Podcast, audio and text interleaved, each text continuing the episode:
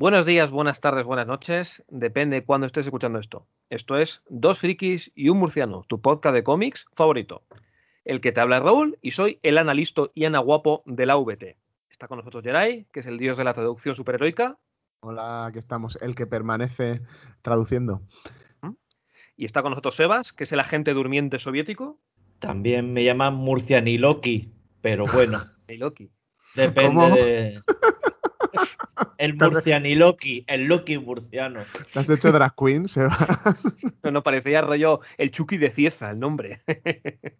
Ese, ese sería también. mm, Bueno, la verdad es que una drag queen que se llame Loki también estaría bastante bien, sinceramente, porque eh, la Loki mujer eh, que dibujó. No, no, no, la que dibujó Ah, en los perdón, vale, perdón. La Coipel, que dibujó en los cómics, no me sale ahora mismo el nombre del dibujante. Ese, pero Coipel, Coipel. Coipel, mm, yo creo que era un poquito drag queen. Hmm, claro, sí, ahí se molestaron un poco en, en que se pareciera. Pero bueno, ¿de qué vamos a hablar hoy? Porque- Bueno, ¿de qué vamos a hablar hoy, amigos? Pues bueno, pues vamos a hablar de la última serie de Disney Plus, ¿vale? De superhéroes llamada Loki, ¿vale? Esta primera temporada. Y después, pues vamos a hablar de una película que se ha hecho esperar, ha costado mucho que salga, pero por fin está con nosotros, que es Viuda Negra. ¿Vale, amigos? O sea, especial, vera- especial veraniego Marvel Studios, digamos. Exactamente. Ha sido un programa muy ligerito y muy veraniego, que además que mucha gente tenía ganas de hablar de estos temas, ¿vale? Así que bueno, pues vamos a empezar hablando de Loki, ¿vale? Pues esta serie protagonizada con Tom Hiddleston y con apariciones especiales como eh, Owen Wilson y la propia Tara Strong poniendo una voz, en el que, bueno, pues eh, después de Vengadores Endgame vimos que Loki desaparecía con el cubo cósmico y eh, digamos que la línea temporal se cambiaba un poco, ¿vale? Entonces veíamos cómo Loki descubre pues una especie de agencia eh, que se dedica a vigilar el espacio-tiempo, ¿vale? La sagrada línea temporal y a controlar de que nada se desmadre. y poco a poco pues iremos viendo pues que hay un misterio y que hay más gente tirando de los hilos. Vale, a ver, así en general, a ver, Jerai, ¿qué te ha parecido Loki? Bueno, yo creo que vamos a hacer lo que hicimos con Falcon y lo que vamos a tener que hacer con cada serie de, de Marvel, que bueno, que no es tan buena como Bruja Escarlata y Visión, pero lo decimos al principio y así no tenemos que estar todo el programa dándole vueltas. Que la serie de Loki muy bien. La verdad es que era un personaje que yo creía que estaba un poco gastado ya. Y sin embargo, como han sabido introducirlo en un entorno diferente, eh, básicamente ponerlo de protagonista de una serie de ciencia ficción, muy loca, me ha molado. Me ha gustado mucho además que en la serie se estén centrando en los personajes y que, por ejemplo, en esta han cogido al dios del engaño, al dios de las mentiras, y han decidido que un personaje que nunca se sabe si es bueno o malo se iba a enfrentar a si existe el libre albe- albedrío, digamos. Si realmente podemos hacer lo que queramos o si está todo escrito en un papel. Y si nos salimos de ese, de ese papel, ¿qué consecuencias hay? Y me ha parecido muy interesante, aparte de todo lo que comentaremos, de las puertas que abre y de, y de, de todos los personajes guays que aparecen y de las tramas tan chulas que, que, que conforman esta serie tan especial. Muy bien. Y bueno, a ti, Sebas, ¿qué te ha parecido Loki? Bueno, la verdad es que tenía muchísimas ganas, muchis- muchísimas ganas de, de ver esta serie, eh, porque el personaje y el actor me gustan muchísimo. El hecho de poder rescatarlo de, de las películas Marvel, eh, bueno, básicamente resucitarlo, porque digo, seguro que de aquí, de alguna manera, vuelve otra vez al UCM y tal y cual. Y bueno, no sé yo cómo conectará. Sigo sin saber muy bien cómo conectará esto con el UCM en general. O sea, ¿Qué? Lo que quiero decir es que todavía no sé. Es que no entiendo, no entiendo. No, no- Vale, lo voy a decir claro. para mí ha sido la peor serie de Marvel. Porque, o sea, tiene seis putos capítulos. Se ponen a dar vueltas con cosas. Ay, Dios mío, ¿quién será la Loki? Al final no es Loki mujer, sí. o- Bueno, sí, ok, vale, sabíamos que no iba a ser igual que él, si no, no, no sé por qué la oculta. Y luego lo- el, el- el final, quién es el malo y tal, también dando vueltas, para luego acabar en un continuará. Ha sido como, digo, no sé, digo, he tenido la sensación de que se han creído perdidos sin, sin, sin llegar al nivel de perdidos. Porque esta serie para mí le ha faltado le ha faltado mu- muchas chichas.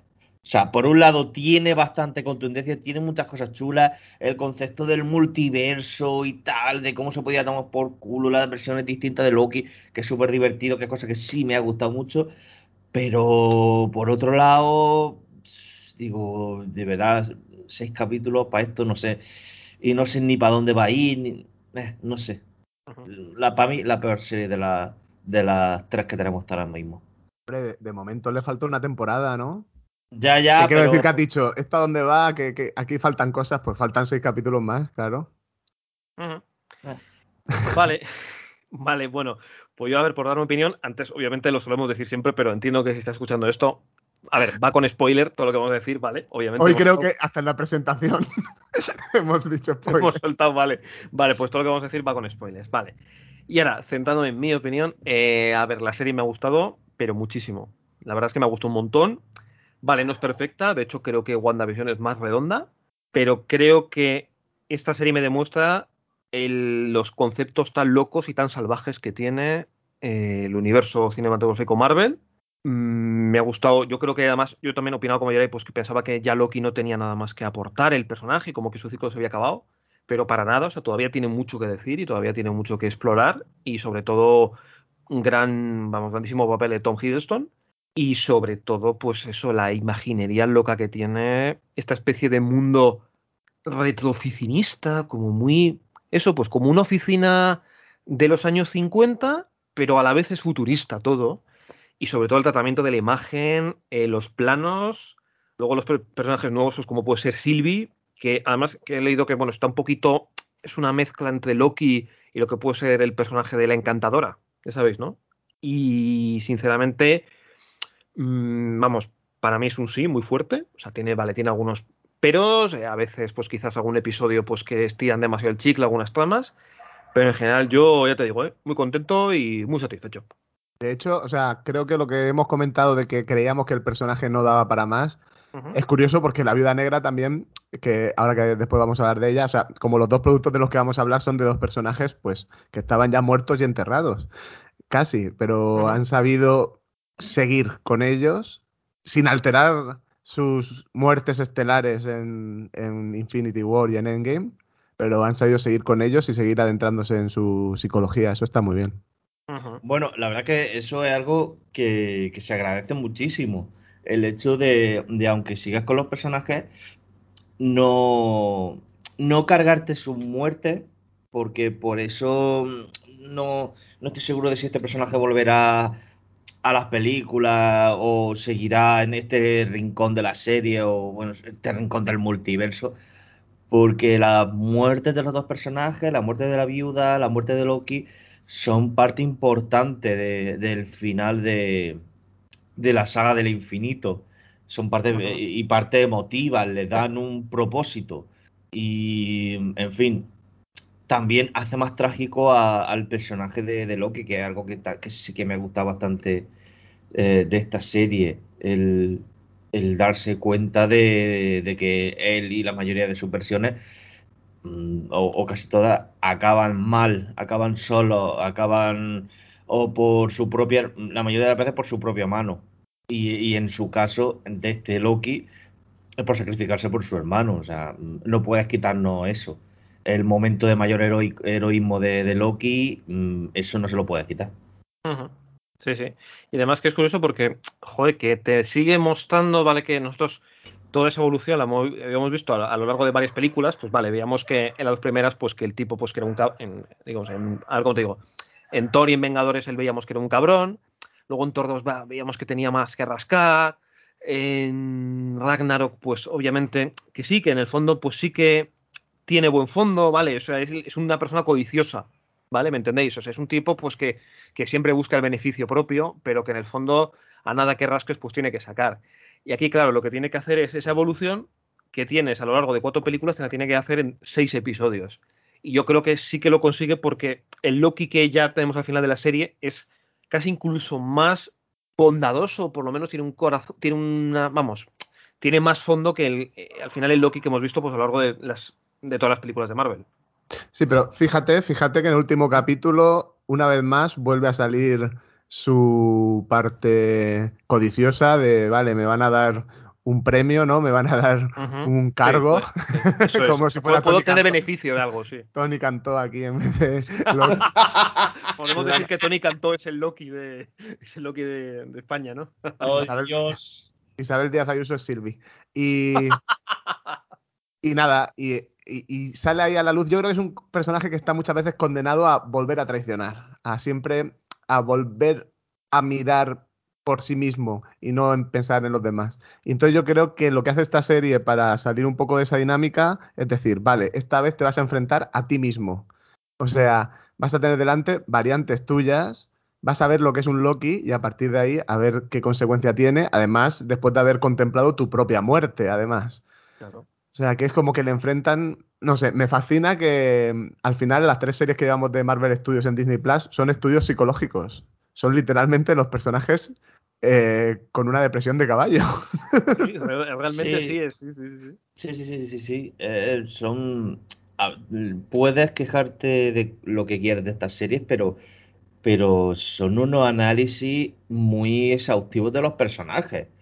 O sea, literalmente, para mí esta serie la definiría como son series de personajes. Aparte de que pasan muchas cosas y, añade muchas cosas al UCM, pero son series centradas totalmente en los personajes, en su psicología, en una evolución, en algo que realmente pase. O sea, la verdad es que nos están dando lo que nos prometían, que las series iban a, por, a importar y, y importan, importan todas y tienen evolución todas, ya que luego habrá que ver cómo se traduce esto en las películas. Eh, pero de momento en la serie en sí, mmm, yo creo que vemos cambios y cosas muy gordas. Y en este caso, el Loki también lo lleva mucho más allá del Loki que, conocíamos. Eh, no sé si es porque él llega eh, en el momento en el que él se pone a ver su historia, la que debía ser, hasta la muerte con Thanos, él ve ahí la evolución que él tiene. y no sé si entonces es como que él llega a ese punto, a ser un poco eh, el Loki de- del cine. Claro. No ha pasado por todo eso, pero sí lo ha visto. O sea, él, y creo que en parte él querría llegar a ese punto, sin morir, obviamente. Y por eso seguramente esta serie lo que hace es, mira, vamos a enseñarle todo esto para que esté ca- prácticamente en el punto en el que lo dejamos y lo vamos a llevar mucho más allá. Mm, Y que también es interesante partir del Loki malo. Yo creo que también es una- un truco que han hecho porque es mucho más interesante el Loki malo que en realidad cuando se vuelve bueno, si hubiese seguido saliendo en las pelis, mm, ya qué vas a hacer con él, ¿no? Claro. Que Siempre tienes ya- que- Sí, claro, su arco ya está hecho, claro. Siempre tienes que forzarla a que vuelva a traicionar, a que vuelva a caer en la tentación y tal. Eh, que en Thor Ragnarok pasa mil veces, aunque sea bueno, entre comillas, que, que le va traicionando y y sí, pero no, sí, pero no. Sí, y aquí en la serie es que tampoco, no sé, porque cuando le dan ese caramelo envenenado, claro, eh, yo en parte me pongo a pensar como él y dice, vamos a ver, es que, mm, y si tiene razón, y, y si no aceptamos esto, va a pasar algo peor. Claro, y la otra se dice, no, no, no, no hay que acabar, acabar con todo esto. Digo, bueno, bueno, bueno, vamos a pensarlo, yo qué sé, tenemos una eternidad aquí, nos podemos, podemos aceptar y luego mandarlo toda la mierda, yo qué sé. En fin, mm, no sé, los Loki que son muy liosos. Mm. Una cosa que se ha criticado bastante es lo abierto que es el final de temporada, ¿no? He estado viendo yo estos días en redes. Sí, como que va. Bueno, bueno, hombre, yo entiendo que es abierto porque, a ver, va a haber segunda temporada. Obviamente que es un poquito la sorpresita que no lo sabíamos. Yo, honestamente, vamos, no lo sabía por lo menos. Pero sí, o sea, el- además, sobre todo lo abierto que está y las posibilidades que tiene, que tiene el final. Vamos, por a mí ya- abierto- es que ha abierto un filón enorme. Yo además pienso que en realidad la historia de la temporada sí que más o menos lo han contado, porque la historia de la temporada era Sylvie, o sea, la campaña de Sylvie contra la AVT. Eso es. Y en realidad el último capítulo cierra eso. O sea, hemos seguido la historia de Sylvie, de cómo se ha enfrentado a la AVT, cómo estaba dispuesta a conocer qué había detrás de la AVT y qué ha hecho cuando ha descubierto lo que había detrás. Pero no sabemos qué pasa. Bueno, claro, obviamente, porque. Sabemos qué pasa. un a ¿qué pasa?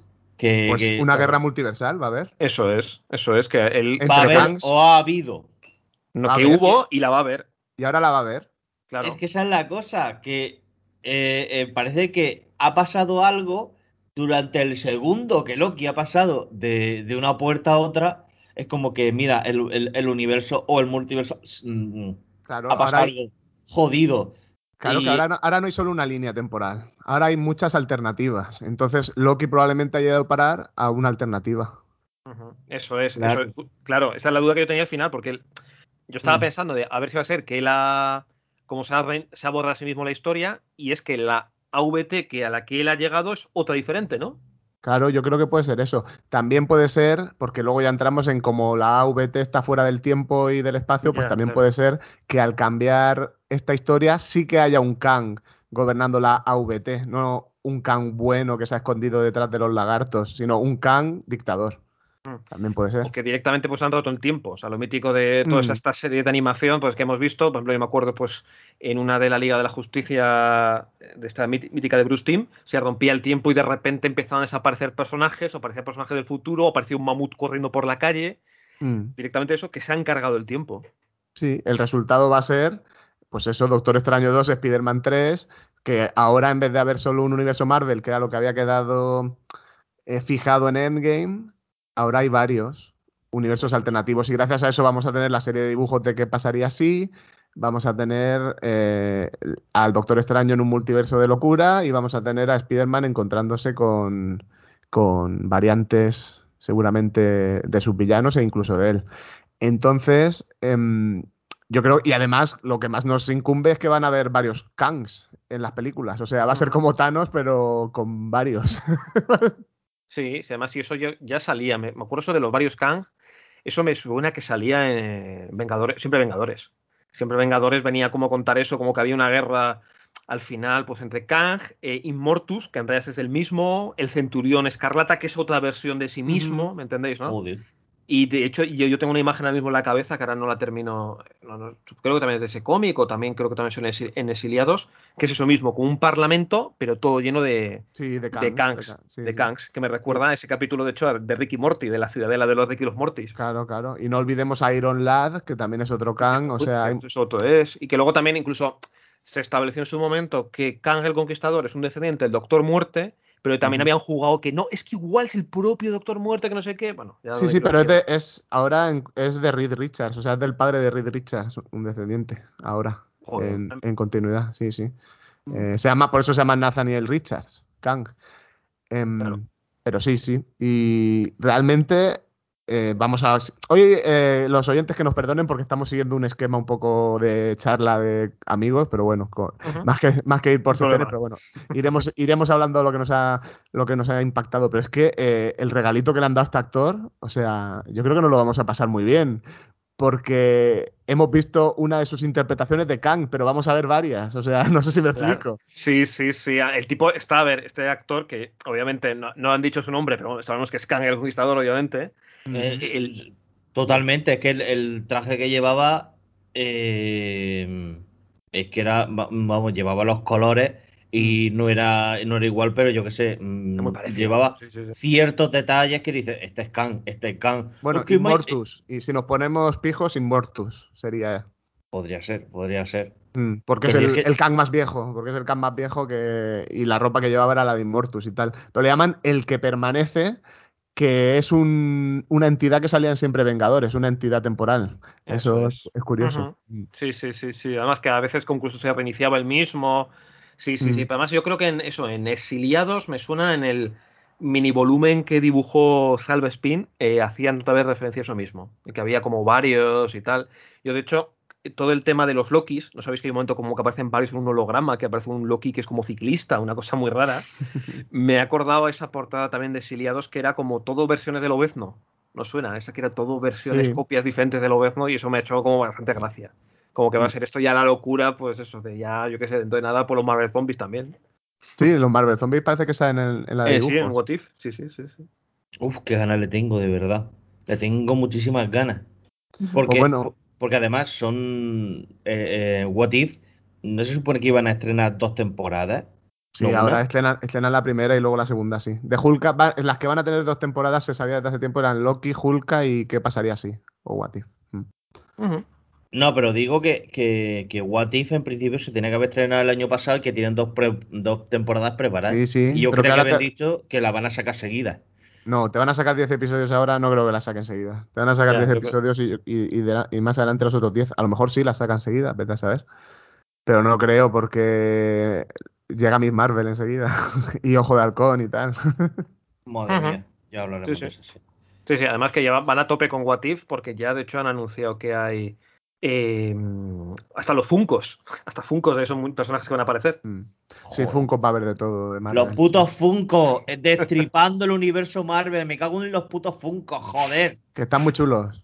Que- Los putos Funko destripándome lo que pasa en Spider-Man. Ir a tomar por culo. Hombre, tanto como lo que pasa. más bueno, lo que, pasa no, pero ya me sale. Mira este Funko con dos nuevos trajes de Spider-Man. Vete a tomar por culo, que solo quiero ver la peli. No me Sí, des sí, que va a en- tener más trajes. Hot Toys también ha aparecido por ahí. En, ya, ya, como se ha desvelado, es pues. verdad, es verdad. Uh, ¿Habéis visto el hot toy de Spider-Man? No quiero decir nada más. Hostia, me pareció la hostia. Me pareció, o sea, no sé lo que es, pero me parece la hostia. Digo, yo no Pues sé. por eso lo sacan. Porque no nunca vas a saber qué son hasta que veas la película.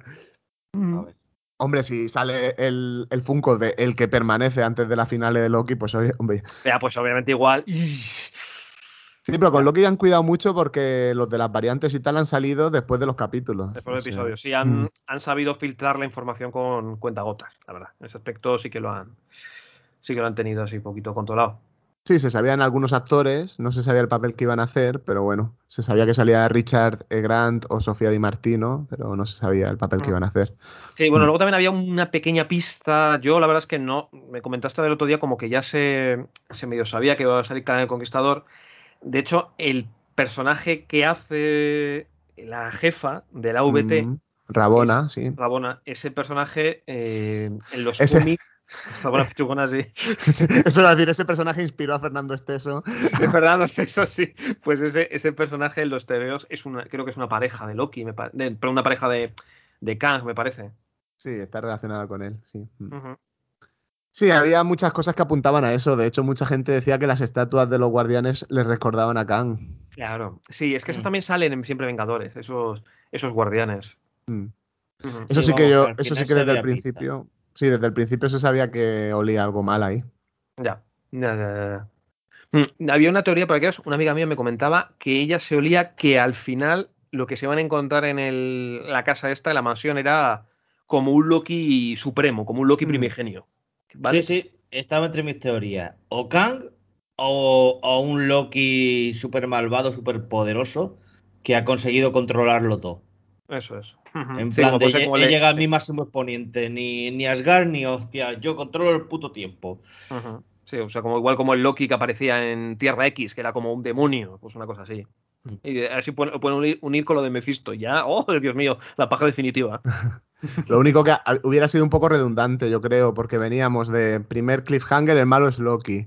Luego, Sí, la sorpresa es Loki, es como decir, ya. claro, cliffhanger del, del cuarto, hay más variantes de Loki. Claro, sería como otra vez lo mismo. Aparte que yo creo que en el quinto ya el cartucho de todos los Lokis lo gastaron, la verdad. Eso sí. Sí, además que por cierto me hace gracia eh, cuando aparecen todos los Lokis, este Loki más mayor de todos, que es el actor este que salía en Logan, eh, ese actor está, vamos, Sí, Richard se. Grant, sí. se lo está pasando de puta madre, ¿eh? ese tío. Mm.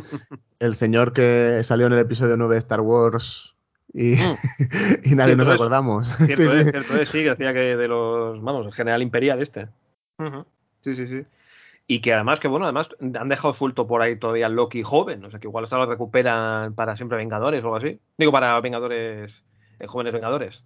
Sí, a ver, claro, es que claro, hay tanto personaje que dices, joder, ¿qué van a hacer con todos? Porque Sí, sí. Y no sé, ¿algo más que quieres comentar de la serie o qué creéis que va a pasar en la segunda temporada? ¿Y qué os parece la relación con Sylvie? Porque abre muchas preguntas y muchas dudas. Es, es, es, es, es como una paja. O sea, si Deluxe. te lías con tu otro yo de otra realidad, es como si te hicieras una paja, pero mejor. Sí, es de, es de las que te sientas encima de la mano para que la mano se duerma se y, pa- parece que te la haga otro. Pero sí. eso al final es como, es como lo de los padres de Milhouse, ¿no? Que son iguales los dos. pues lo mismo. A mí me fascina que hayan sabido darle a Sylvie una personalidad más allá de es Tom Hiddleston con peluca, digamos. Me mola Eh, mucho. sí, ese capítulo tan denostado que fue el 3, que a mí me parece espectacular, eh, que hagan un capítulo así de... O sea, es como Doctor Who con efectos especiales de Hollywood, me encanta. Eh, me gustó por conocer a Sylvie y ver cómo era por dentro y, y las cosas que la diferencian del Loki que conocemos. Y yo creo que ahí han estado muy acertados, mm, porque podían haber tirado por lo fácil de todas las variantes son el mismo actor siempre, en Mm. general. Y no sé, creo que han estado acertados en lo de diferenciarlas un poco entre ellas, hasta el punto de que cuando sale presidente Loki, te sorprende que sea Tom Hiddleston. Cierto es, sí, sí. A mí, para que veas, me hubiese gustado más que hubiesen un poco explorado ese, ese presidente Loki. Porque eso es una referencia, a ver, eso es una, una referencia muy obvia al asalto del Capitolio. Podéis decir lo que queráis. Mm, Sí, sí, sí. Y al cómic este de, de Bota Loki, sí. Eso es, sí, bueno, ah, no, a lo del cuando saltaron el Congreso a principio de año. ¿No sabes? En Estados Unidos.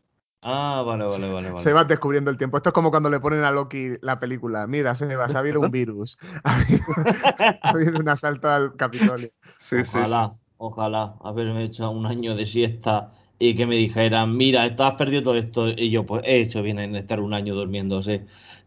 Ha habido un bicho que ha acabado con la sanidad y que nos ha vuelto a todos locos, que se llamaba Spiriman. Sí, o sea, Sí, como- man, eso es, sí, sí.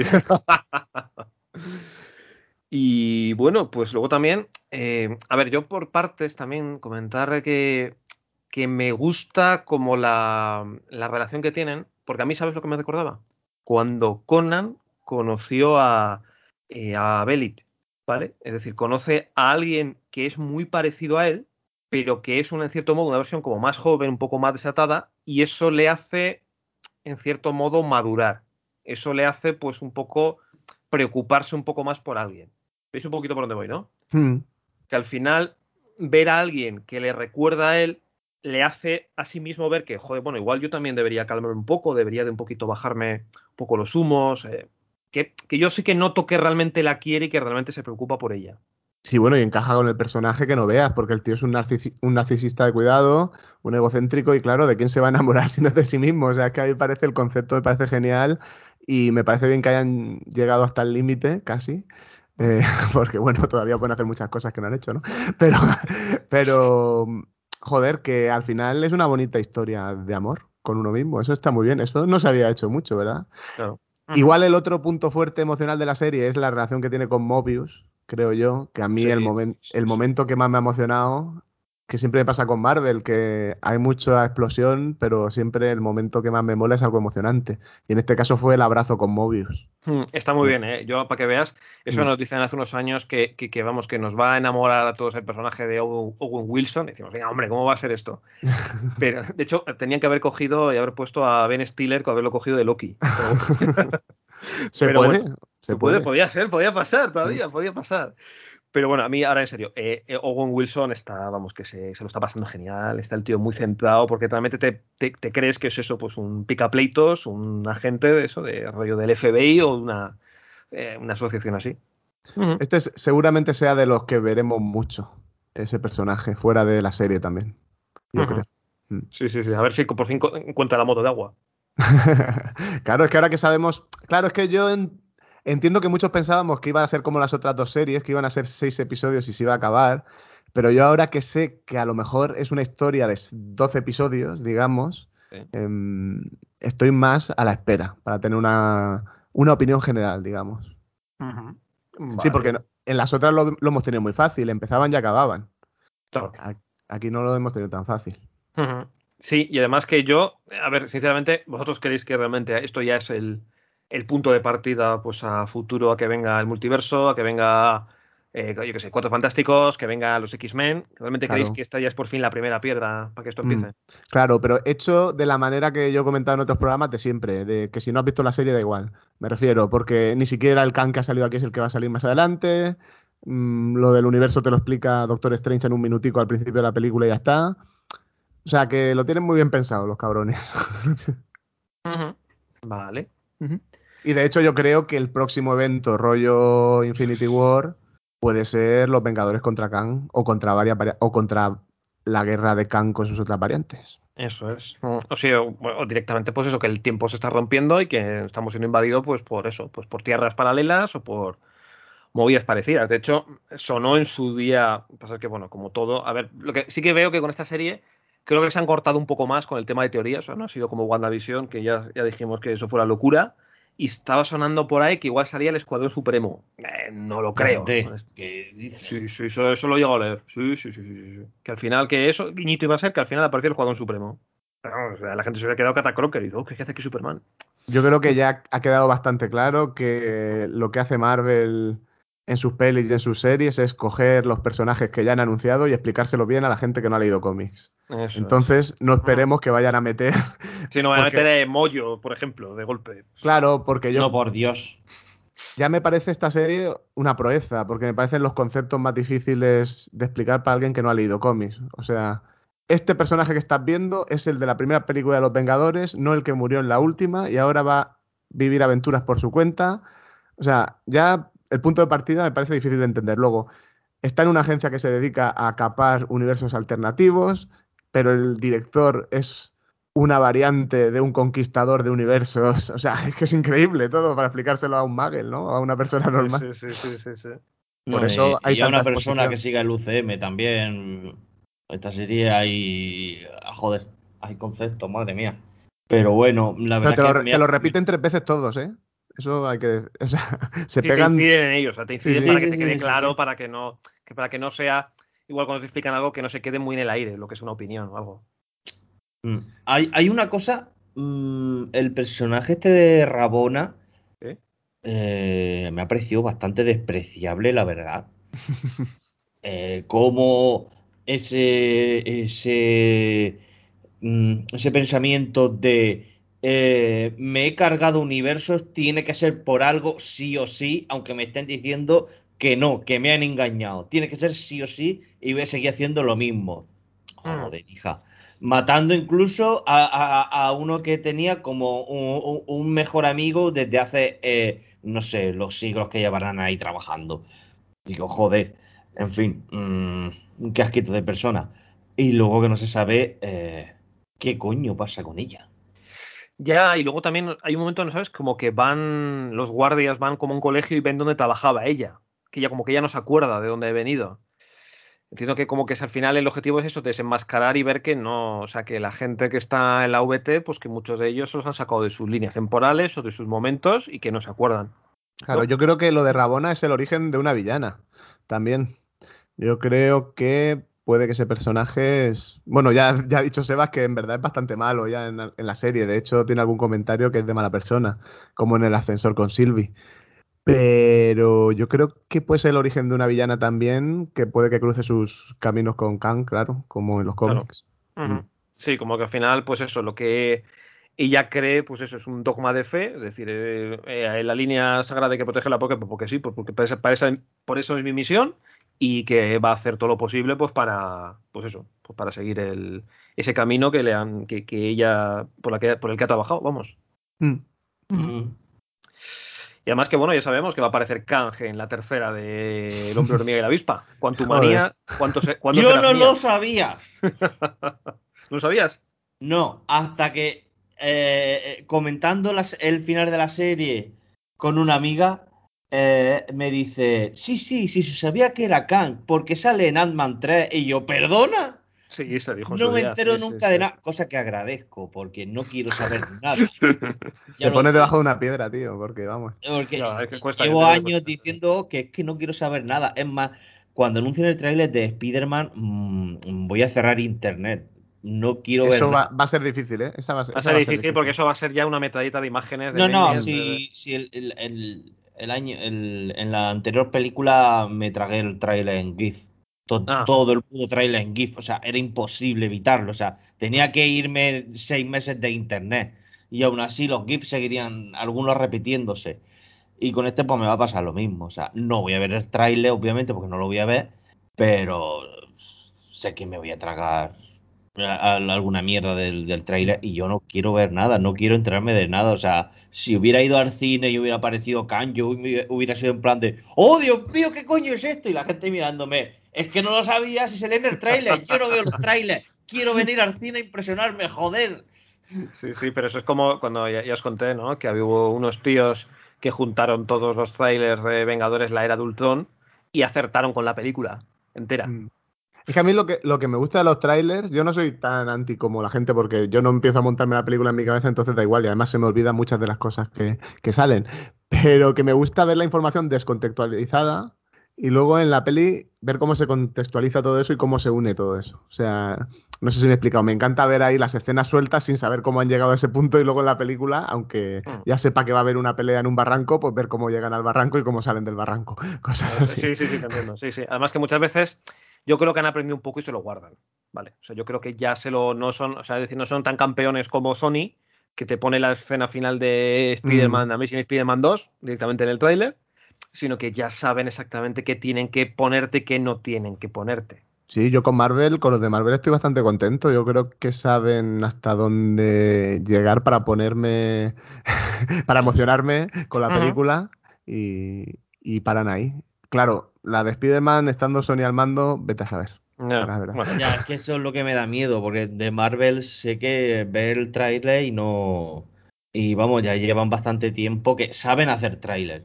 Saben ponerte escenas sueltas para que diga, vaya, esto va a molar, pero no sé exactamente. Eh, y creo que recordar que fue en, en El Soldado de Invierno, o por lo menos yo tengo esa sensación, cuando empezaron, cuando llegaron a ese nivel de tú ves el tráiler, pasa, y te- tiene ganas de ver la peli, pero no sabe de qué va la peli.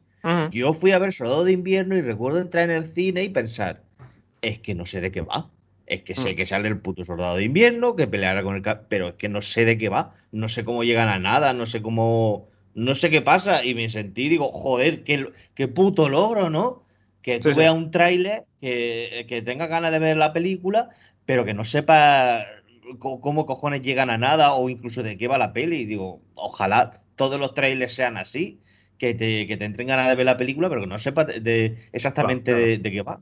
El, Sí, máximo, creo- el máximo exponente es el de Endgame, que en los de Endgame no enseñaron nada más allá de primera hora de película, algo así. Sí, los primeros Eh, cinco minutos esto y poco más. Y luego Sí. ya es que ibas completamente en pelotas, como quien dice, a, a- a la película. Y casi, Que- y casi te lo digo yo de que cuanto menos sepas, al final más la disfrutas, eh, honestamente. Hmm, Sí, sí, depende, ya lo he dicho. Es que a mí me gusta mucho lo de ir viendo los trailers y siguiendo. De Viuda Negra me he zampado todos los spots y todo, porque era como, joder, que se estén ella. O sea, que, pero que sí, que depende, depende de la persona.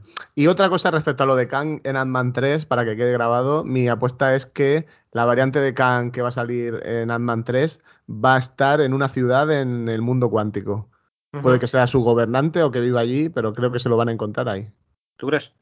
Mm, Mm, Yo algo bueno, yo pensaba que iba a ser a lo mejor como que iban a algún canje así un poquito cabrón, iba a ir a por el hombre hormiga porque el tema, bueno, al final él fue como el que inventó las bueno, él fue el que se le ocurrió la idea de con las partículas PIM Mm. empezar a viajar por el tiempo, que a lo mejor gracias a eso Loki pudo escapar, ves por dónde voy, ¿no? Mm, Sí, es que a mí me, enca- me encaja en el mundo cuántico porque se lo dejaron sin explorar en la segunda y en el mundo cuántico es, se puede viajar por el tiempo y tal. Entonces me encaja que, haya un Kang por ahí. Sí, sí, puede ser. Pues muy bien. ¿Qué, qué conceptos tan, tan, tan de ciencia ficción súper raras, súper, no sé, de, de multiverso, versiones tuyas que, que, eh, que conoces, con los que acabas teniendo una guerra multiversal, de eh, viajar en, el tiempo a través de hacerte hiperminúsculo hasta llegar a un punto mm, más allá de, los átomos y no sé. O sea, la verdad es que mm, la gente, mucha gente le critica muchas cosas al UCM, pero sinceramente a mí me parece eh, un- una, una saga de películas que tiene unos conceptos, unos personajes, unas cosas que, que son la puta hostia, sinceramente. O sea, sé que mucho, la, la mayoría de todo viene de, de los cómics, obviamente. Obviamente, por eso amamos los cómics. Pero, mm, pero poco a poco han ido cada vez eh, adaptando esos ciertos conceptos y cada vez conceptos más complejos mm, de una manera mm, muy, muy lograda. Y de- teniendo Sí. personajes y actores súper carismáticos, que, que te duele cuando, cuando les pasa algo. Y ahora lo comentaremos sobre todo eso con hablando de. Viuda Negra. Sí, sí, sí. Mm, Y sobre todo que al final que es un, yo lo escuché en su momento, Stan Lee lo dijo hace tiempo, si es que estas ideas, estos conceptos que valen millones, si es que al final la gente está como, ostras, completamente rendida al universo Marvel cinematográfico, yo lo entiendo, y realmente es que estos conceptos ya vienen de los TVOs, ¿entendéis? No? O sea, es ha sido trasladar estas, estos giros, estas sorpresas, esto de, ¡Ah! es él, esa, esa tablet que aparece, bueno, lo vamos a decir luego en, en Vida Negra, ¡Ah! es él, pues ese tipo de cosas que ya vienen en los TVOs, y, y gracias a eso, pues es, es la magia del cómic pues llevada a la gran pantalla. Y elevando el material, porque no olvidemos que han conseguido que Agatha Harkness, que Sí, sí, usa sí, gente, y que. Mobius o Yelena o el Guardián Rojo sean algunos de los personajes del año y, y de los que la gente quiere ver más cosas. Coño, y eso coño, en, los te- en los TVOs no lo han conseguido con muchos de los que acabo de Yo, no, mencionar. no, no, que la peña está tirándoles el dinero a los guardianes de la galaxia y, ostras, es que no, casi no los conocemos ni nosotros, los guardianes de la galaxia. Y dentro de nada tenemos una película de los eternos, que creo que en el cómic nos la bufan a todos, y de, y de Sanchi. No, no, a ver, eh, los, mm, los inhumanos no la sudaban.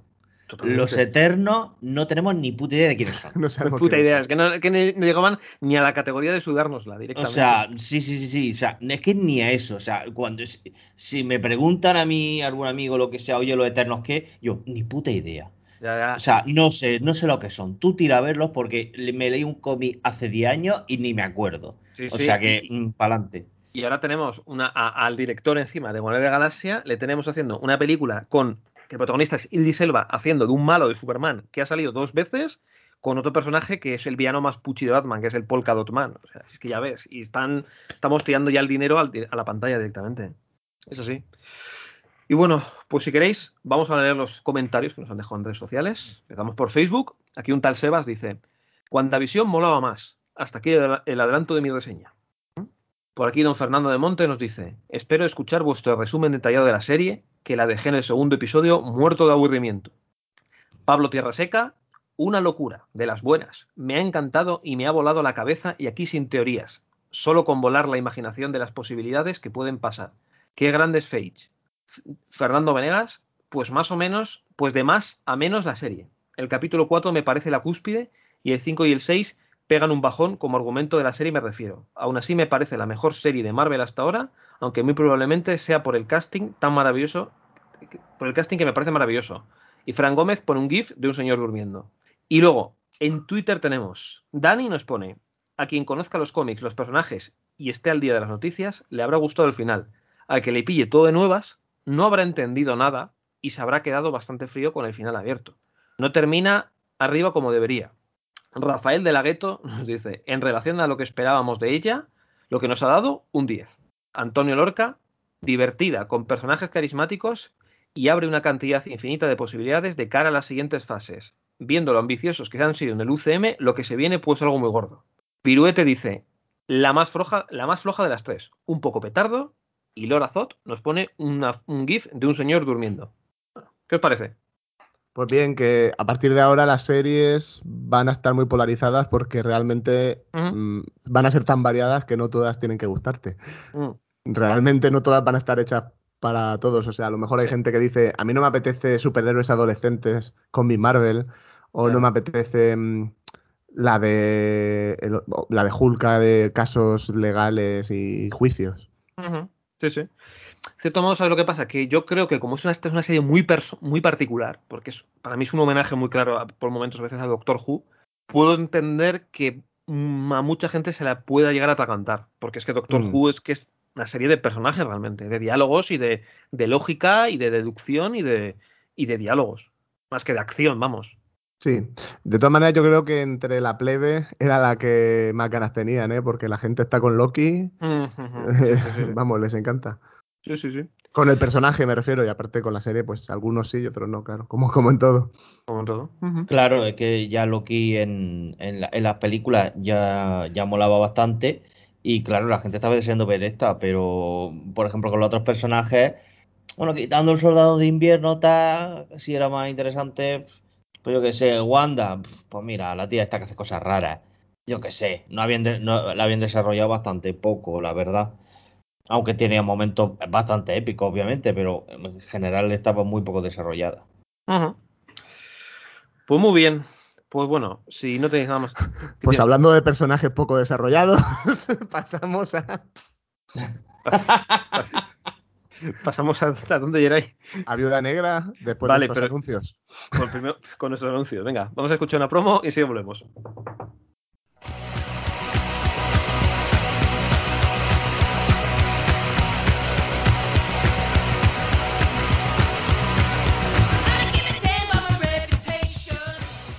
Oye, ¿cómo se pronuncia esto? Fangirl. Ya, pero ¿cómo se deletrea? No me queda Fangirl. G, T, S, R, L. Fangirl. Ah, eh, pero en Twitter no es así. No, en Twitter es Fangirl. Lo que pasa es que en vez de tres tiene dos R y podcast. Fangirl Podcast. Le hemos vuelto a cagar, ¿no? Entonces, Me la he cagado. madre mía. Y pe- pero, pero ¿por qué? Si, si ni siquiera sabemos pronunciarlo, ¿por qué hemos escogido este nombre, maloles? Porque es eh, la vertiente friki del movimiento Riot Girl. Madre mía. Piensa que podría ser peor. Podría cantar. No.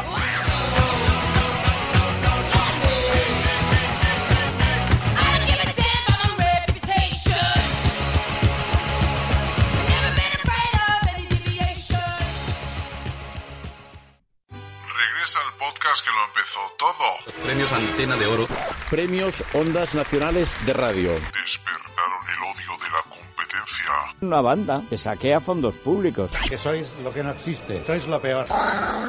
No se pierdan Cemental Chihuahua. con Fidel Mouzo, Para repartir su semilla por el mundo y cobrar un precio módico. Albert PR17 You are cubierto of glory por un tubo. Cabrón. y Joe Spiral. ¿A quién podría ganar Bertie Osborne a hostias? Ya disponible nueva temporada en el magazine por momentos. Por tiempo muy limitado. Corre a tu kiosco.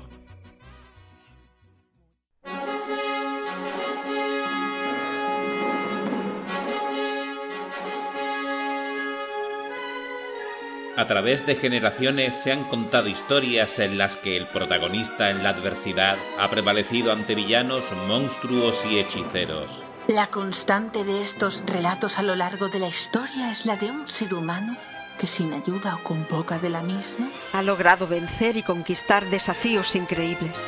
Desde las perdidas sombras de la Edad de Piedra hasta el futuro contemplado desde el puente de mando de una nave estelar. Es nuestra intención narrarles estos relatos y hacerles cómplices de tremendas gestas de valor arrojo y heroísmo sin igual.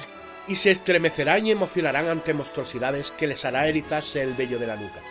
El peligro es grande, pero la recompensa es inimaginable. Agarren su frío acero o su pistola Volter y sean testigos y partícipes de estos Relatos salvajes.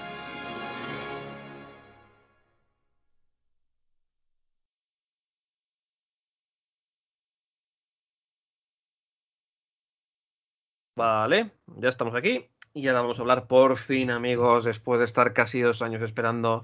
Vamos a hablar de Viuda Negra, interpretada por Scarlett Johansson, en esta película que, bueno, viene a contarnos una serie de eventos sucedidos antes de la Guerra del Infinito, ¿vale? protagonizados por nuestra gente rusa favorita. Y bueno, a ver, Geray, ¿qué te ha parecido Viuda Negra? Pues mira, esta era una peli que yo creía que Marvel Studios hacía por compromiso. Realmente, porque era como, joder, es la única Vengadora que no ha tenido película. Además es, es, es mujer y tal, y no le hemos hecho película. Hay que hacerle una película, aunque esté muerta. Pero hay que hacérsela para que la peña no se queje. Porque realmente el personaje, más allá de una escena en Vengadores 1 con Loki, el interrogatorio con Loki, y otra escena en Endgame contándole al Capitán América que se habían vuelto su familia los Vengadores, realmente momentos estelares había tenido pocos. Bueno, y su, su fallecimiento que está muy bien también. Y me parece que para ser una peli que parecía que hacían por obligación, joder, eh, tiene una personalidad muy marcada que creo que no es demasiado habitual en, en, esta saga, realmente. Creo que otra cosa es que el tipo de película que es, a ti te guste o no, porque a lo mejor no te gustan las pelis de espías así con, con un poco más sórdidas, ¿no? Digamos. Pero la peli tiene su personalidad, la peli se atreve a ser turbia dentro de Disney y hacer una metáfora de la trata de blancas, básicamente toda la historia es eso. Eh, no sé, me sorprendió mucho eso y me sorprendió todavía más el corazón de la película, esa familia que no es familia, pero sí es familia, que montan y que en una peli que es realmente un carrusel de escenas de acción espectaculares, a mí mis escenas favoritas son una familia alrededor de una mesa, cenando. Uh -huh. O sea, eso tiene mucho valor y con un personaje que ya parecía desgastado y que aquí Scarlett se puede lucir, aunque muchos digan que le eclipsan el resto de personajes. No, coño, el resto de personajes son nuevos y no llaman la atención. Pero Scarlett por fin tiene algo con lo que trabajar y es espectacular. Claro. Y esa, esa confrontación final con el malo, que es verbal, que, no, que hay hostias, pero pocas hostias, que es ellos hablando y ella sometida casi, pero que o sea, está estupenda en esa escena, por ejemplo. Uh -huh. Vale. ¿Y a ti, Sebas, qué te ha parecido? Pues la verdad es que mmm, no esperaba gran cosa de esta película, la verdad. O sea, tenía ganas de verla, obviamente, por, sobre todo porque llevábamos ya un año y pico sin nada del UCM, eh, aparte de, de, las series que habíamos visto. Y aparte porque soy fan total de Scarlett, eh, a muerte con Scarlett, desde que la vi por primera vez en Lost in Translation. A mí me encanta como actriz, me parece buenísima. Eh, todo, lo, todo lo que hace me parece la puta hostia, sinceramente. Pero bueno. Y hasta es que me ha hecho muchísimas gracias porque hoy comiendo hemos visto un, un capítulo de la última temporada de, de, de RuPaul Drag Race, la americana. Y justo en ese capítulo aparece Scarlett Johansson. ¿Qué dices?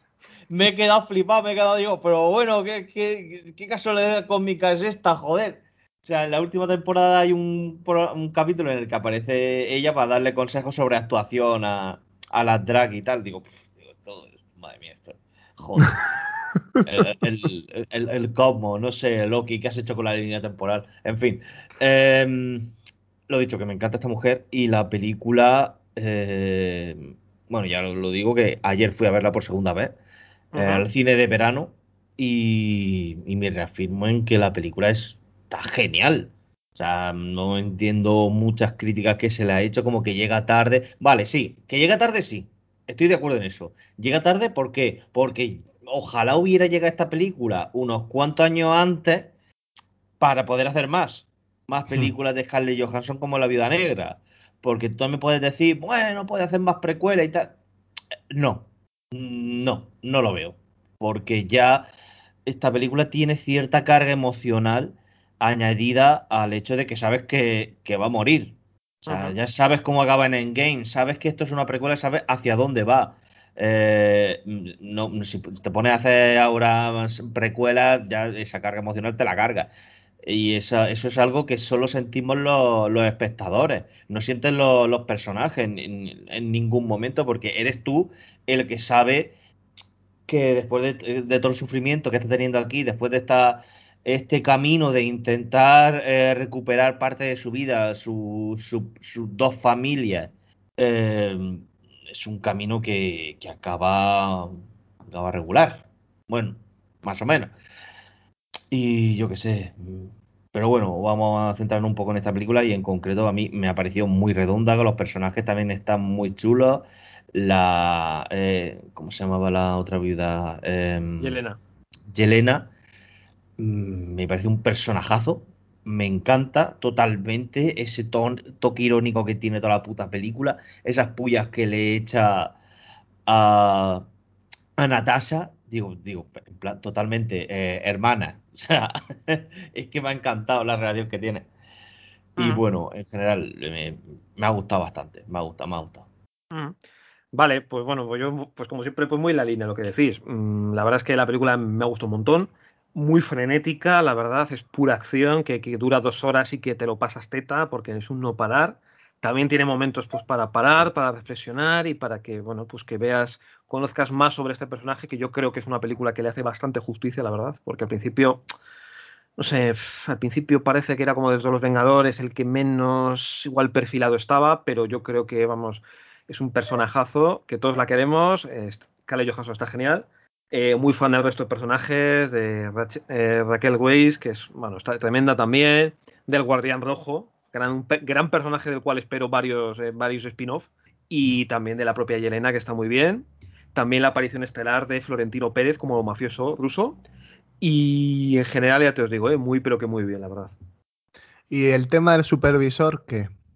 Supervisor, pues, ¿sabes lo que pasa? Que a mí Supervisor, de hecho, es un villano que me hace bastante gracia. De hecho, no sé si Seba se acuerda que estuvimos pensando para el primer programa de Dos Frikis y un Murciano hablar de la miniserie aquella que tenía. No sé si te acuerdas, un tomo que salió hace tiempo, Sebas, de una miniserie, además dibujada, en, dibujada por un...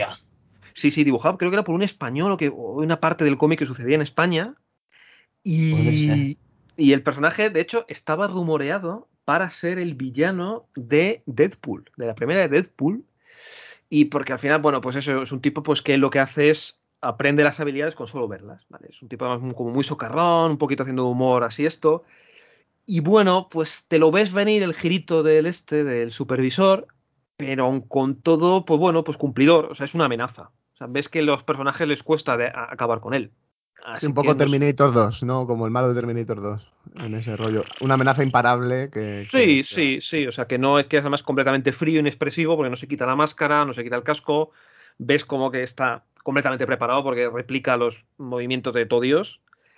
Y no sé, o sea, sí, es, es cumplidor. Es que es una película que es para. O sea, no. Es para que el resto de personajes se luzcan, no el, el villano, aunque tiene sus momentos, tampoco es el alma de la fiesta, vamos. Es que yo creo que el villano está bastante bien. Es una amenaza. eh, es que tiene dos villanos. Eh, Mm. Tiene al supervisor, que es una amenaza física, totalmente. Y luego tienes a, mm, eh, a Dreykov, que, que es una amenaza más, eh, más psicológica. Más, o sea, mm, es un villano, una persona.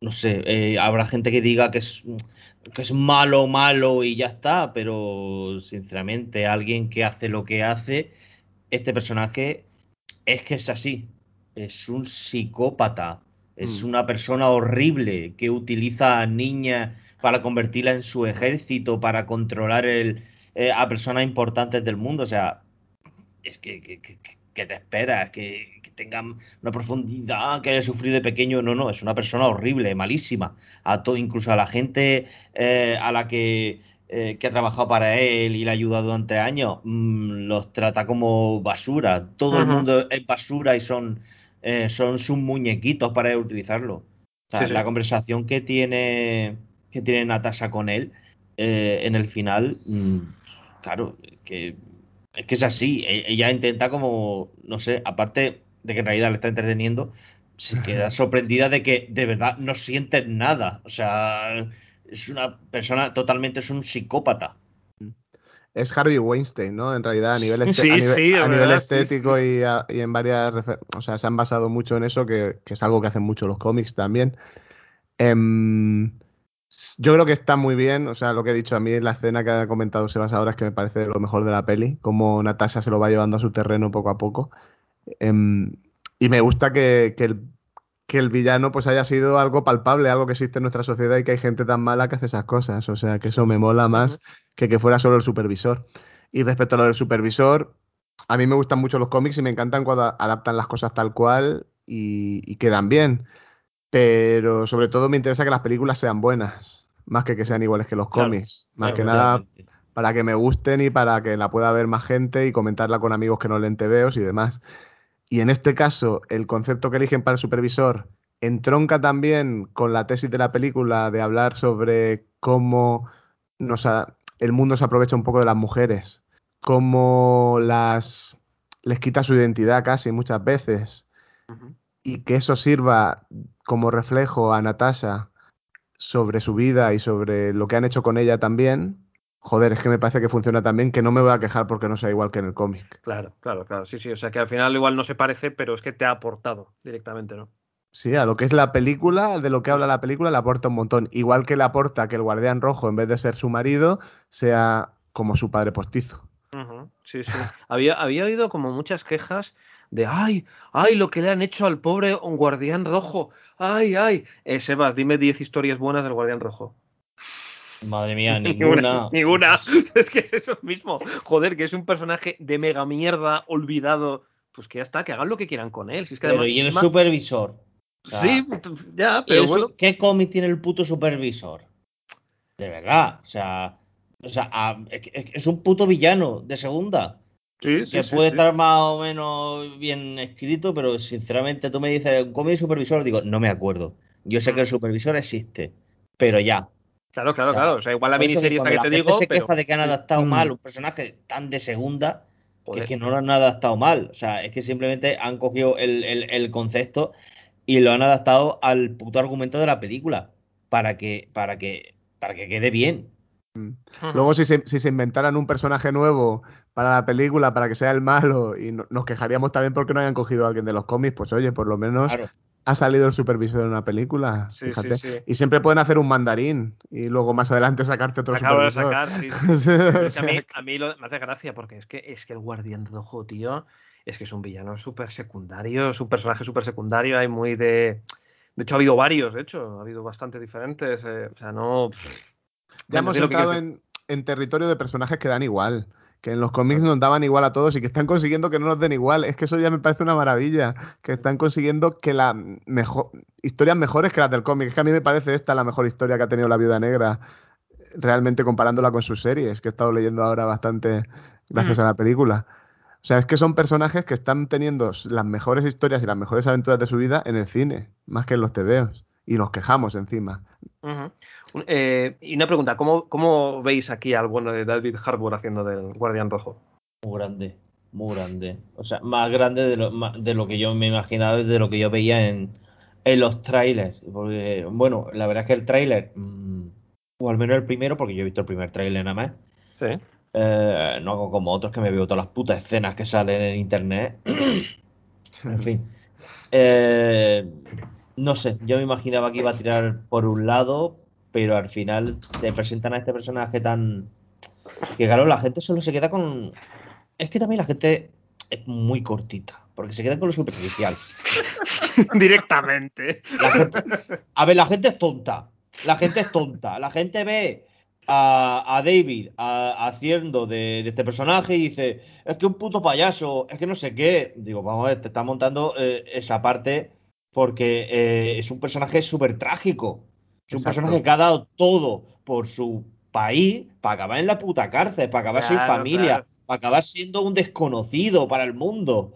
O sea, y se monta sus películas, su, su propio mundo en la cabeza de. ¿Te habla el Capitán América de mí? Se le queda la gente mirando y dice, ¿qué dices?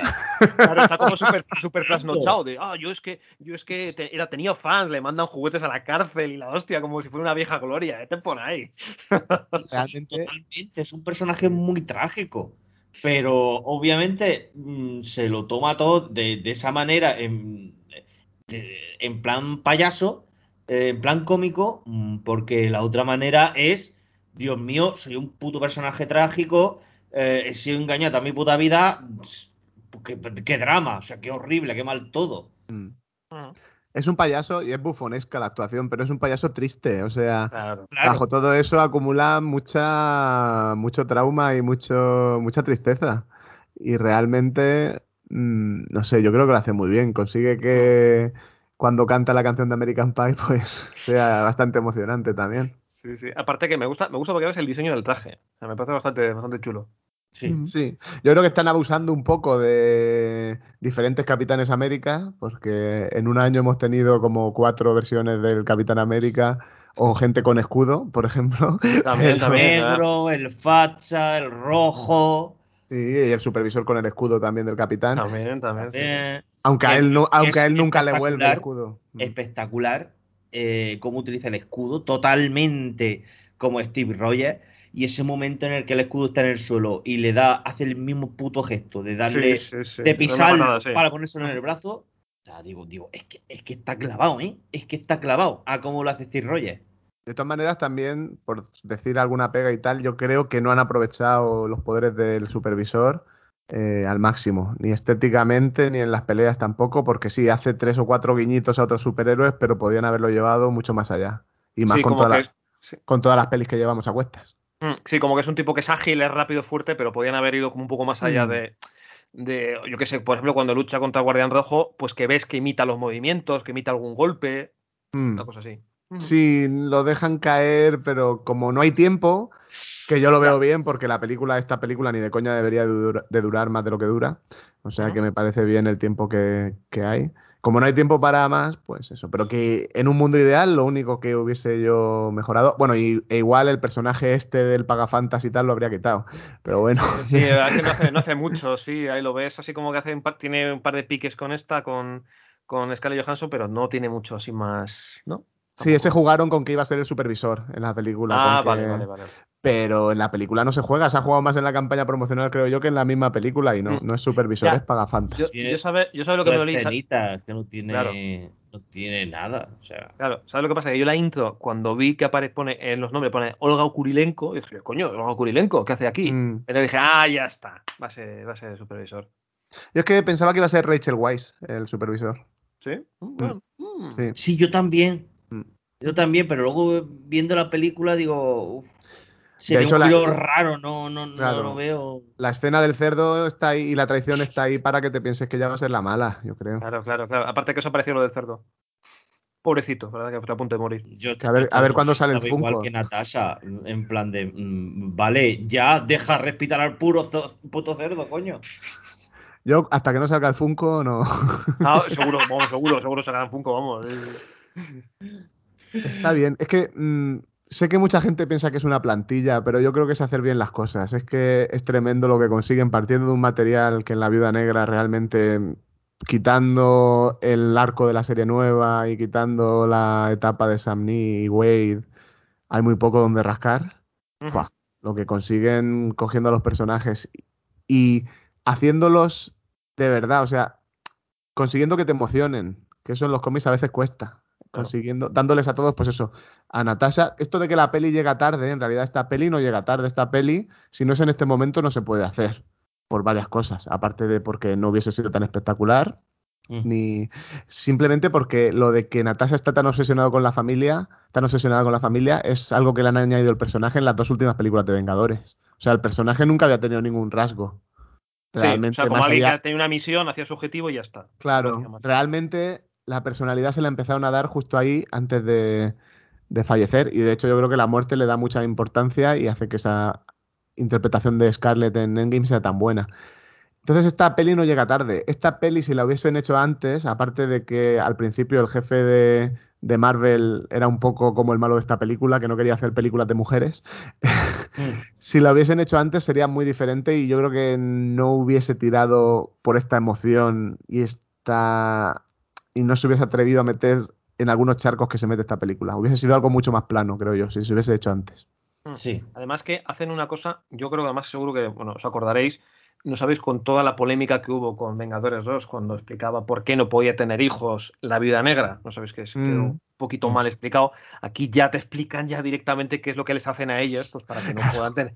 Ya directamente, gráficamente, solo falta que, que Yelena saque una pizarra y te explique, mira, me quitaron esto, esto y esto y esto y esto.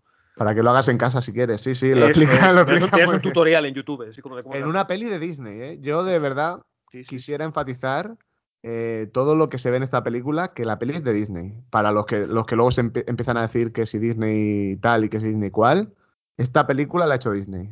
Y es una metáfora de la prostitución. Sí, sí, además que para O que sea, sí, sí, sí. El principio, además, que está muy bien como te explican, pues eso, pues todo lo que les hacen a ellas, todo la voz cerebral, además con la canción esta de, la versión esta de Nirvana, el temazo este, ¿eh? está muy bien. De hecho, la actriz que hace de Scarlett Johansson de pequeña es la hija de Mila Jojovic. Sí, sí, que tiene un Ah, era ella. delante. Hostia, ya decía yo que me sonaba un montón. Un montón, un montón de su, parece, toda ¿eh? su cara. Sí, sí, sí, sí. Sí, sí, sí, se parece un montón a la madre. Sí, sí, sí. Y ya os digo, y luego también, bueno, el personaje de Yelena, que es que, a pesar que los tebeos es como la viuda negra mala, así un personaje un poco secundario, Mm. de hecho, Bendis hecho te va un poco el personaje, eh, está muy bien también, lo hace muy bien, muy bien, muy bien la, la actriz. Pero muy bien. Fíjate, Scarlett en una entrevista ha dicho que antes esta película iba sobre ella enfrentándose a Yelena. Yelena era la mala. Y iba a ser una película mucho más convencional de dos espías luchando y tal y cual, pues eso. Sí, sí, sí. Eh, que- o sea, que ha habido como muchos bocetos de esta película diferente hasta llegar a este. Luego otra cosa que se queja mucha gente también es del tercer acto, ¿no? De que la cosa se vuelva tan espectacular, digamos. Oh, Dios mío. A ver, yo cuando voy al cine a ver estas películas, o sea, es que me, me saca mucho cuando alguien critica que algo es muy espectacular en una película de Pero, o sea, ¿se están quejando de que Loki es aburrida? No, no, no, es que está, es espectacular, no, maldita sea, volvamos a lo serio. Yo, Claro. yo he leído críticas de que es aburrida. Yo, Mira, ¿de qué? pero ¿De si es que no dejan de pasar cosas. estaba viendo? Sí, quizá al principio un poquito más lenta, pero es que enseguida empiezan los tiros y ya no paran. O sea que... Pero, pero si es que no hay momentos. ¿Qué momento hay en el que en el que Natasha Eh, está en Noruega? sí, que eso son iba a 10 decir. minutos. 10 Mm. minutos en Noruega. Y, y ya tiene una escena con, con la hermana en otro lado. Eh, a los 10 minutos ya le están lanzando un misil a Natasha. O sea, ¿cuándo te has aburrido tú en esta peli? Mm. O sea, sinceramente es que buscaba, yo creo que la, la gente que critica eso es que buscaba eh, criticar esta peli. Bu- buscaba eh, gente que parece que siempre hay gente que parece que está buscando mm, decir "Oye, ya está el UCM ya se va a la mierda ya ha sacado una película que es malísima y que y que no se puede tragar pero no o sea es que pasa está pasando al contrario sea, esta película es como como has dicho tú Geray seguramente eh, si lo hubieran estrenado eh, con, con la primera versión del guion hubiera sido algo mucho más plano pero Claro. aquí es una película mucho más tridimensional, mucho más emotiva y con una acción acojonante. Eh, No sé, no sé. Pues sí. Ujú. Que además que yo te digo, es, es que no dejan de pasar cosas. Es que toda la película, que si una persecución, la verdad al principio lo que dices, está en Noruega y enseguida la ataca supervisor, luego por toda la ciudad, luego en la casa, es que es que no para. que De no hecho, para. real, realmente las pelis de Marvel suelen tener menos acción que esta. o sea, me refiero, suelen tener las escenas contadas de acción porque son muy con muchos poderes y tal, las peleas. O sea, no es como aquí que se pueden meterte una persecución, meterte una fuga de una cárcel, meterte, pues eso, escenas más factibles. En las otras, si son peña dándose de hostias en el cielo volando, pues solo pueden poner dos o tres. Claro. normal. Sí, al final como que me da la sensación como que esta línea de películas, pues como más de espías, como más así de este rollo Tom Clancy, son casi las que mejor le sale, honestamente. Sí, bueno, puede ser. Eso va a ser, de, va a sí. Sí, gustos bueno, de cada sí, ya uno. depende, sí. Porque, hombre, yo tampoco creo que sea de las mejores de Marvel Studios. De- Hombre, de- tampoco las mejores no, pero que yo que para mí está muy bien. Vamos, para mí, sí, pero eso, que está muy bien. Está muy A- bien. A ver, es que ya son 20 películas y bueno, Claro. la gente me dice, es que no es de las mejores, es que no sé qué. Digo, yo qué Es, sé, es que dicen, 20, está po- 20 claro. y pico películas. A mí ya eso de, de decir que si es de las mejores o si es mi top 5 o top 6, no sé, o sea, para mí me Claro. parece una muy buena película de acción, una muy buena película del personaje y ya está, no necesito tener que estar poniéndola en una escala. Pero es que de a- ver si le saco esta- como esta escena en el Capitán América está mejor ahí, voy a ponerlo un poquito más arriba el cap y luego más abajo. Están bien, ya está, cojones. Tampoco hay que hacer falta sobreanalizar tantísimo esto. claro, es que de- decir que no es de las mejores en el universo cinematográfico Marvel es un piropo. Es que ya es Porque mucho, es como que que dices, está a mitad de tabla, pero es que ya es la mitad. Claro, claro, que estás Claro. considerando que podría estar entre las mejores, o sea, es genial. Y realmente mi top 5, no sé si os pasa a vosotros, pero es que cambiaría cada semana. O sea, según quien me pregunte, le digo, pues mi preferida Sí, es sí, Endgame, pues sí, mi sí. preferida es eh, Guardianes, pues mi preferida es Vengadores 1, pues según el Sí, día. sí, sí, a mí, a mí también, a mí también me suele pasar. ¿eh? Cuando me dice, ¿cuáles son las tres que más te han gustado? Es que me han gustado muchas. Es que no sé, pues te puedo decir una Depende sí, del día. Hoy me apetece Thor Ragnarok y otro día me apetece El Soldado de Invierno y otro día me apetece Guardianes de la Galaxia. Pues, yo qué Y sé. el, se- el secreto es que no han hecho ninguna que sea una basura. Y ese ha sido el, el secreto. Que hay malas o más flojas, sí, pero no hay ninguna que salgas que sintiéndote insultado, como ha pasado, pues eso, en otras productoras y todo eso. Y yo creo que esa va a ser la tónica, aunque esa tónica a veces signifique no arriesgar mucho, pero qué coño, que yo no quería ver una peli de Sanchi en mi vida y con dos trailers estoy en plan, joder, que se estén en Sanchi ya que voy. o sea, Ujú. Oye, por cierto, no, no lo hemos comentado eh, con el tema de Sanchi. Eh, ¿Qué os ha parecido lo de que aparezca la abominación? mm, a mí me llama más la atención que salga Wong, la Bueno, verdad. ah, bueno, pero, sí, pero sí, sí, me queda pero- muy loco. Yo mm, necesito, necesito ver esa escena. Necesito llegar ahí que me digan qué coño está pasando aquí. ¿Esto qué es? Mm. Bueno, y que en el torneo seguramente habrá más, más cameos. además, Joder, pues entonces ya me vuelvo loco. Sí, partiendo de que, bueno, ya hay un par de, no sé, por, por lo menos el mandarín falso espero verlo en la película. Ah, ojalá, ojalá. Ojalá, gran sería, personaje. sería un buen guiño, sería un buen guiño, sí, la sí. verdad. Y bueno, ¿y dónde creéis? Bueno, hablamos un poco de la postcréditos. si Eso queréis. es. Dale, dale, dale, dale. Tírale. Realmente esta postcréditos, lo curioso es que el personaje que aparece em, lo íbamos a conocer aquí antes de que en, que en Falcon. O sea, la condesa apareció en Falcon, llegó a nuestras vidas en Falcon, pero lo la íbamos a conocer en Viuda Negra. ¿Os parece que yo creo que con el cambio de orden mejor? Sí, es. Totalmente. Que, es que parece como que lo han grabado después y dice, oye, si hacemos esto y lo pegamos aquí, ah, joder, qué bien queda, tío, eres un genio. Pues que les ha quedado de puta madre. Sí, sí, y encima conexión con Ojo de Halcón, o sea que sí que va a haber conexiones en las postcréditos a las series. Sí, Mm. sí, yo creo que estamos ya teniendo amigos, yo ya lanzo la teoría, estamos teniendo aquí una especie de Vengadores oscuros o Vengadores. Costa Este, clarísimo. Sí, sí. Ya los tiene, ya tiene a dos contratados. Contratados, ahora colga- colgarán Pero es que vamos ver, eh, tengo un colega que se ha visto Viuda Negra, le ha gustado y ha visto la postcrédito y dice, eh, no la entiendo, no entiendo la escena, no sé quién es esta. Se lo tiene que explicar. Le he dicho, pues es que en el Soldado de Invierno, en la serie tal, sale esta al final, que está, re- parece que está reclutando a diferentes personajes para hacer su gru- propio grupo de superhéroes. O sea, totalmente. eh, eh, el, el orden en, en el que ha salido es. No, entiendo un orden alternativo. O sea, si nosotros vemos esta escena, digo, ¿quién coño es esta? ¿Qué hace? ¿Qué pasa? Oye, pues flipas. Yo suelo ver a veces para reírme vídeos estos de reacciones de la gente cuando ve los episodios y tal. La peña no está muy convencido de quién es este personaje de los TVOs, que cuando aparece todo el mundo dice, ¡ah! ¡Madame Hydra!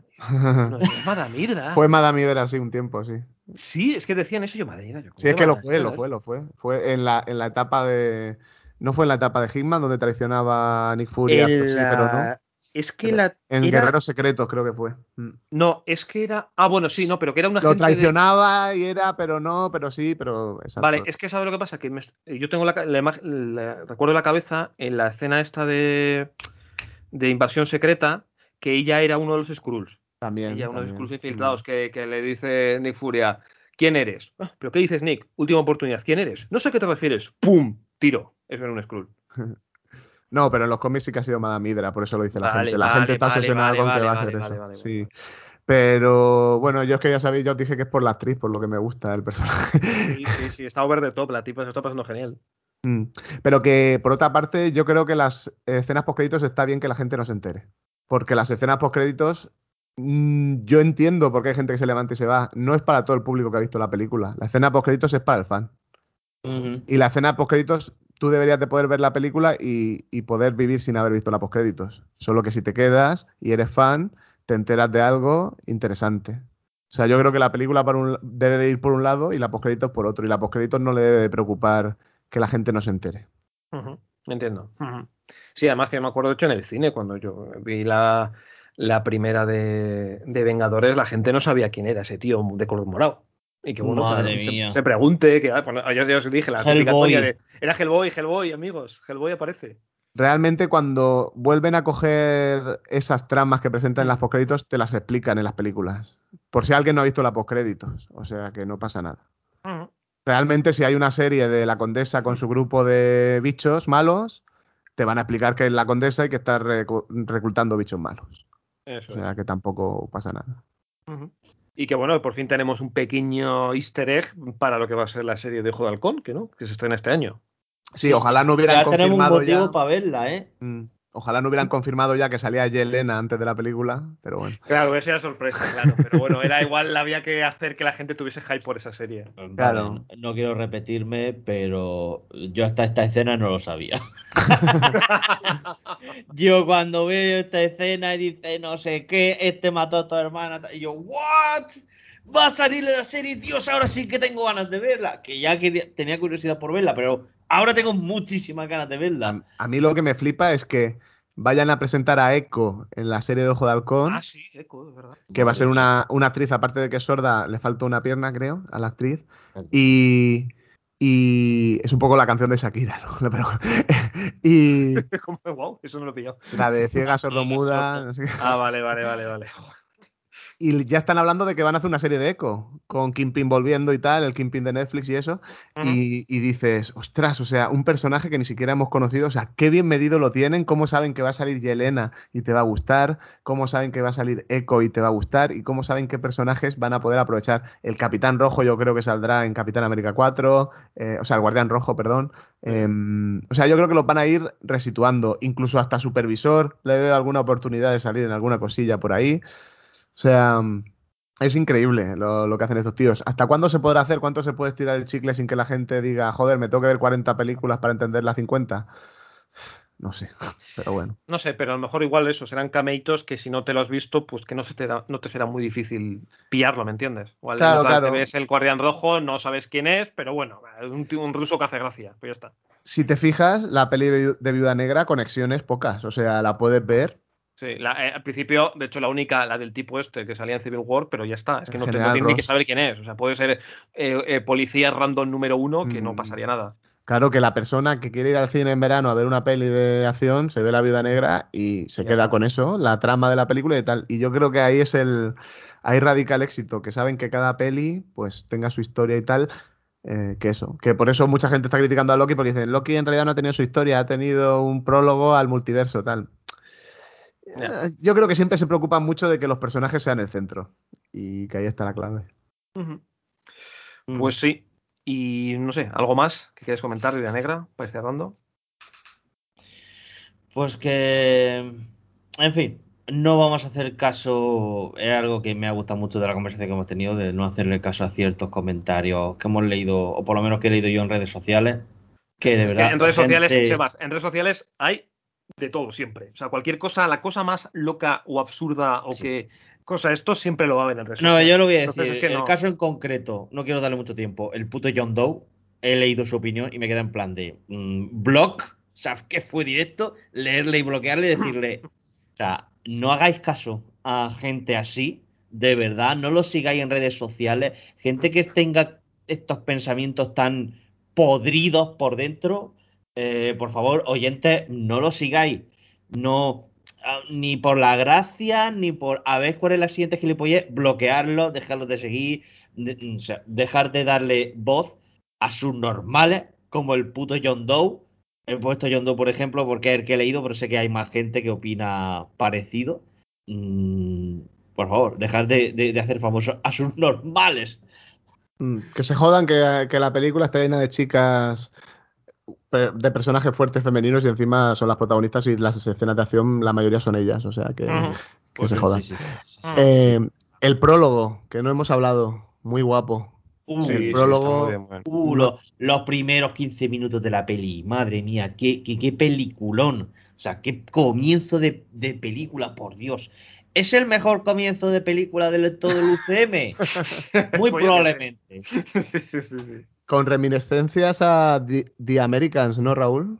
Sí, sí, cierto es que es además que es justo la e- época de las últimas temporadas, es decir, que donde ya está empezando a flojear eh, la Unión Soviética, por así decirlo, o sea, ya está empezando a pinchar.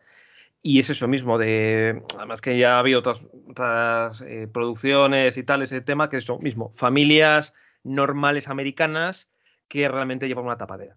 Pero es muy, es muy, es muy, vamos, americanos. Sí, sí, sí. Mm.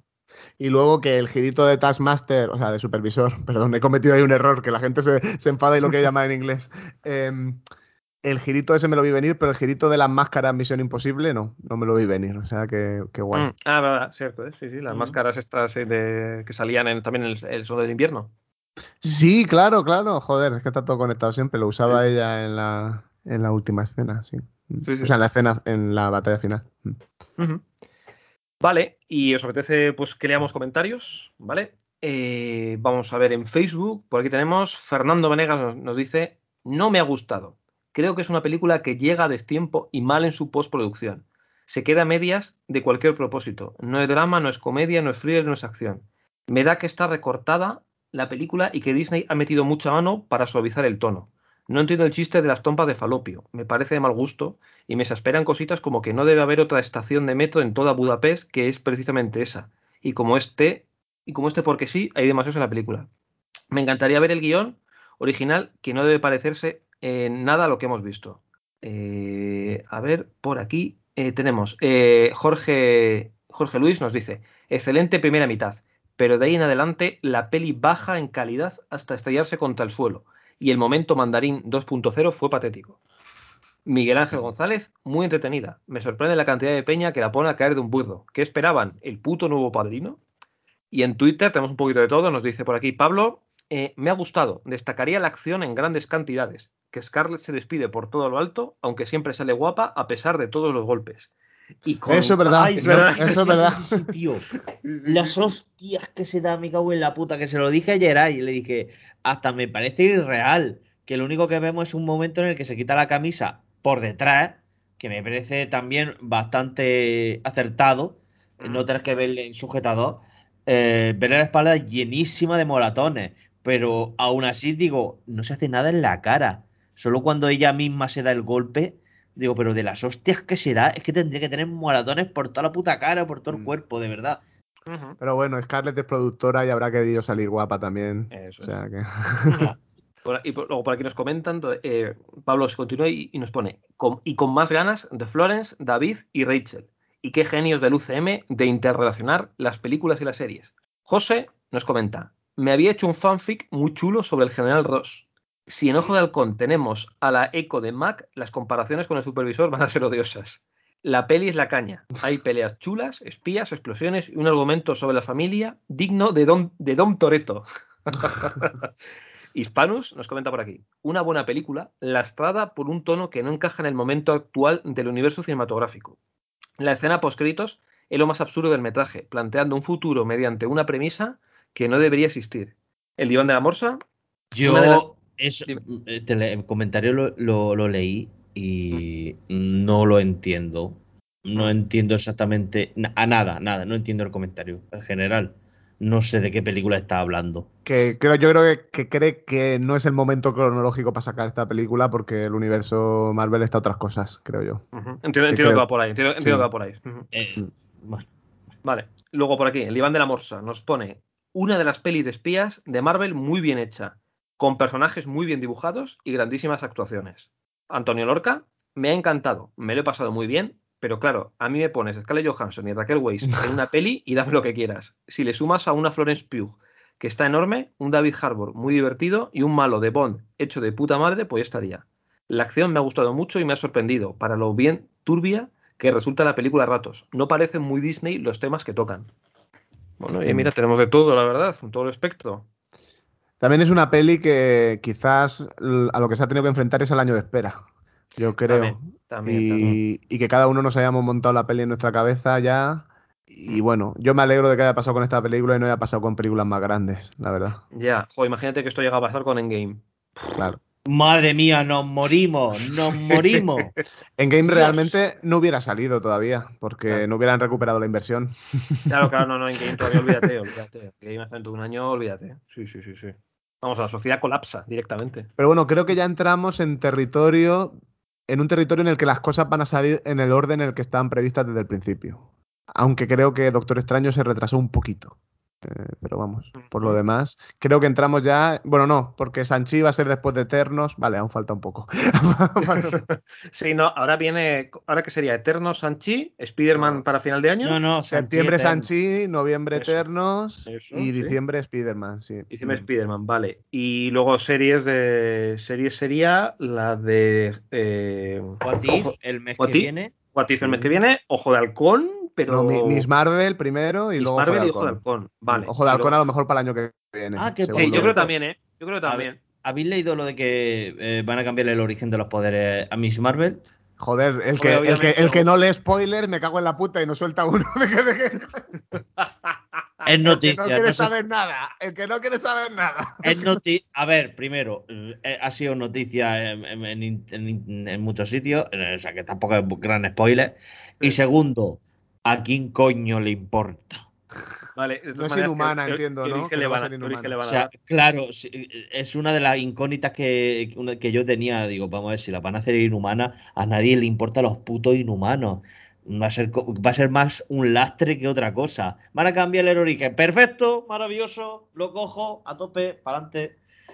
Bueno, hubo un rumor que dijo que iban a salir toda la familia real inhumana en la serie de Miss Marvel, que viendo la serie de Disney hasta ahora ni de coña. Mm, no, no, no. GIF del gato ese diciendo no, no, no, no.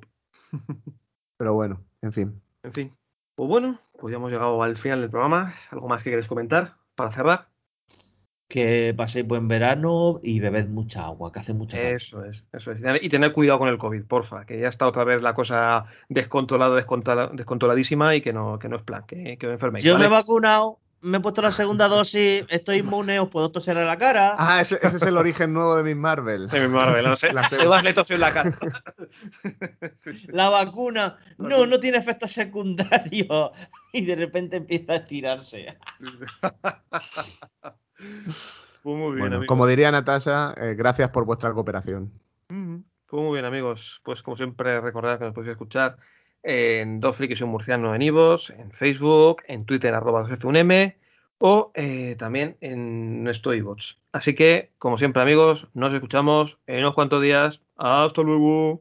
Adiós. Adiós.